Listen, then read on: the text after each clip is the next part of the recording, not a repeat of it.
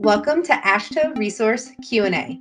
We're taking time to discuss construction materials testing and inspection with people in the know, from exploring testing problems and solutions to laboratory best practices and quality management. We're covering topics important to you. Now, here's our host, Brian Johnson. Welcome to another episode of AASHTO Resource Q&A. I'm Brian Johnson. With me, as always, is Kim Swanson. Yes. We have another FAQ episode, and again, we get this all the time. People even ask me this, and I try to tell them I am not the person to answer this question. but people want to know what do the ratings for repeatability within lab mean on their proficiency sample reports? This is a, a, a good one because it can get extremely confusing, especially in the context of receiving notices for mm-hmm. low ratings on accredited tests. The low ratings that people should be worried about, actually, technically, you should be worried about all of them, but I'll explain what, what these things mean. So, so when the typical notices that you get for low ratings are when your laboratory uh, result is far from the average result of all the participating laboratories. Uh, that is a great measure of how well you're doing because I'll give you I'll give you an example. I'm looking at a coarse aggregate sample right now.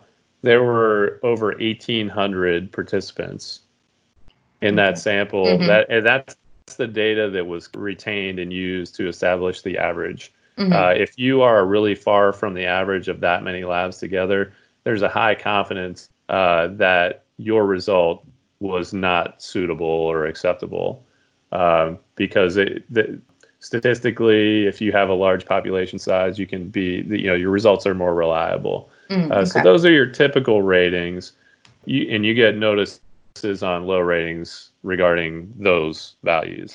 And those now, those those yeah. low, those low ratings are what accreditation decisions are made on, right? Just the general yeah, low ratings. That's right. We monitor okay. those ratings and laboratories with consecutive low ratings on both samples in the pair. Mm-hmm. Uh, so that would be a total of four samples. Okay. So two last time and two this time. Mm-hmm. Those result in suspension okay. of accreditation for but, whatever that test method is.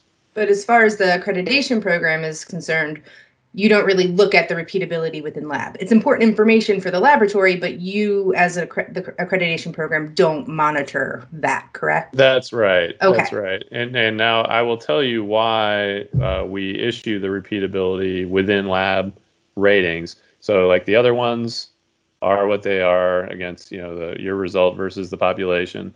The repeatability numbers are how um, consistently were you deviating from the mean? Imagine it's a, it's a comparison of how far away you were from the average on each one of those samples. Uh, so let's say you received a, a um, or you were two standard deviations away from the mean, mm-hmm. uh, above the mean mm-hmm. on both samples. Well, you would have gotten a low rating. However, you would have gotten a high repeatability rating or you know within mm-hmm. lab rating because you were in the same uh, the same distance away from that mean on both samples. So you were consistently uh, two standard deviations away from the mean. So that means you could have uh, a low rating on the on the sample, but a good air quotes there good repeatability rating within lab but does that also mean the inverse is correct that you could still have good general ratings, but then have really bad repeatability ratings? Is yes, that a possibility you, too? You have got it. So oh. whatever I said must have what must have made sense because that was an excellent question. You could let's say you got a uh, so so the ratings when we figure out uh, the numbers, there's uh, positive and negative mm-hmm. values on your rating. So if you have a positive rating, you are your result was above the value of the average. If it's a negative rating, you were below mm-hmm.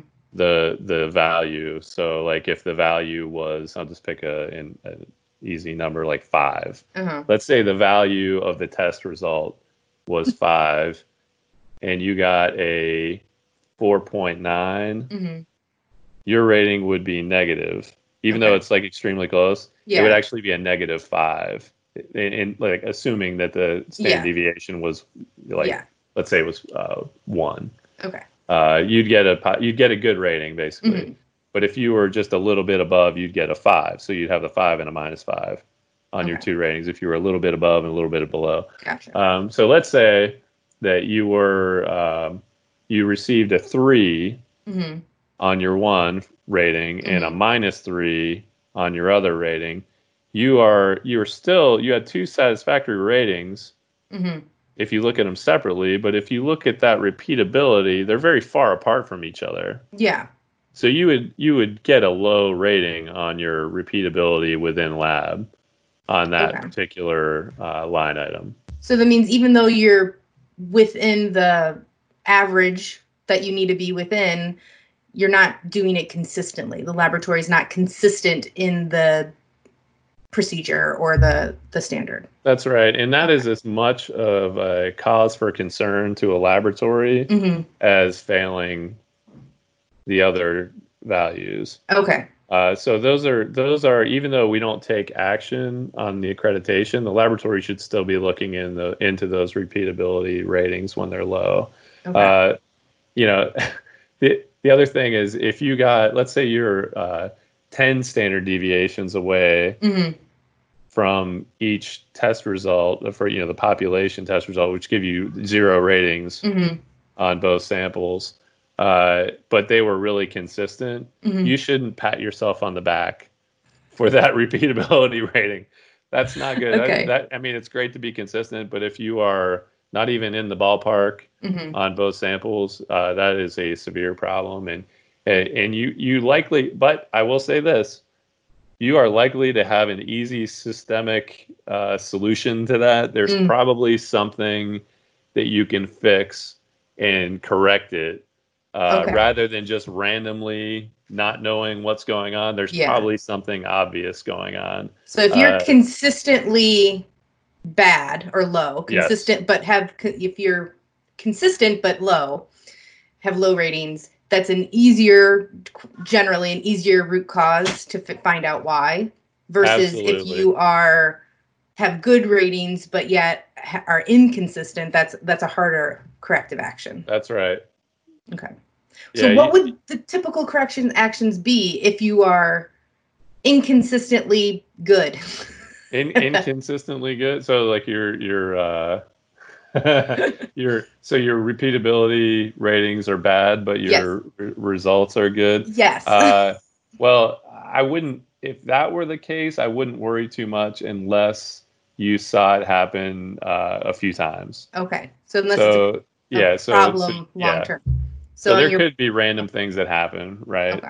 Um, but if you if you see that you're wildly inconsistent, uh, then what you want to do is you want to retrain staff. Mhm. That's that's a big thing. Like that, I'd say if that's what happens, it's probably not an equipment issue. It's probably a, a performance issue. Uh, some things that people forget about is all the stuff that happens between unboxing Mm, the sample Mhm. and running the test. So they're, you know, the, the boxes are being emptied, they're being handled. Uh, in some case, they're being dried out or mixed, or mhm. there's a lot of stuff that goes on that that somebody may say they may watch the technician run the test and say, hey, they did a great job, Mhm. uh, and they didn't even see what happened in between those two steps, though. Mhm. So it's really good to look at possible uh, loss of sample. Uh, you could have a, they could be splitting it incorrectly, or they could be doing all sorts of things. okay, Uh, so that not just- even just the the not even the per- physical test. No, Yeah, so you really have to uh, broaden the scope of your view when you're ta ta- yeah, re- investigating Mhm. uh, the cause of low ratings. That could be an issue. Um, but I'd say like if you're looking at the low ratings for um, you know just low ratings on the test but high repeatability, you want to look at equipment first. okay. You know, I'd, I'd shift more to what are what are the the the factors that could be causing the biggest problem. I'd be looking at calculations. I'd be looking at equipment, uh, calibrations, things like that. Gotcha. But it it is possible that the person is the technician is just very consistently doing it wrong. Like they're consistently doing the wrong thing. So that's an option, but not likely. That's an option. Yeah. Okay. And it could be, uh, well, I'm glad you, you mentioned that because the other factor that happens sometimes is uh, there, there are so many different ways to do things. There's mm-hmm. there's national standards, there's international standards, there's state standards, there's local standards. Find out which one the person is running. There's also mm-hmm. the standard that the person learned when they first became a technician from somebody else, mm-hmm. and they and they haven't got it out of their head that that is the way you do things. Uh, the standards evolve over time, and it's important to keep up with training and retraining of people to make sure yeah. that they're keeping up with the standards. But uh, yeah, I mean, I know it's yeah. Oh, no, I was going to say, doesn't sometimes the proficiency sample program have special instructions as well that you need to follow when you're doing the proficiency samples, where it may be slightly ask you slightly different things and report numbers slightly differently, or am I remembering well, something wrong? There, well, there, there could be there okay. could be situations where there's a, a, a change, but most of the time they tell you to run it by the standard.